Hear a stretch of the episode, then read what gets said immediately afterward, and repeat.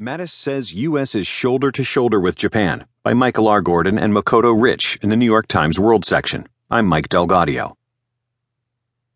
Defense Secretary Jim Mattis assured Japan's Prime Minister Friday that the United States would stand by its mutual defense treaty with the country, despite statements by President Donald Trump during last year's campaign that suggested he might pull back from U.S. security commitments in Asia.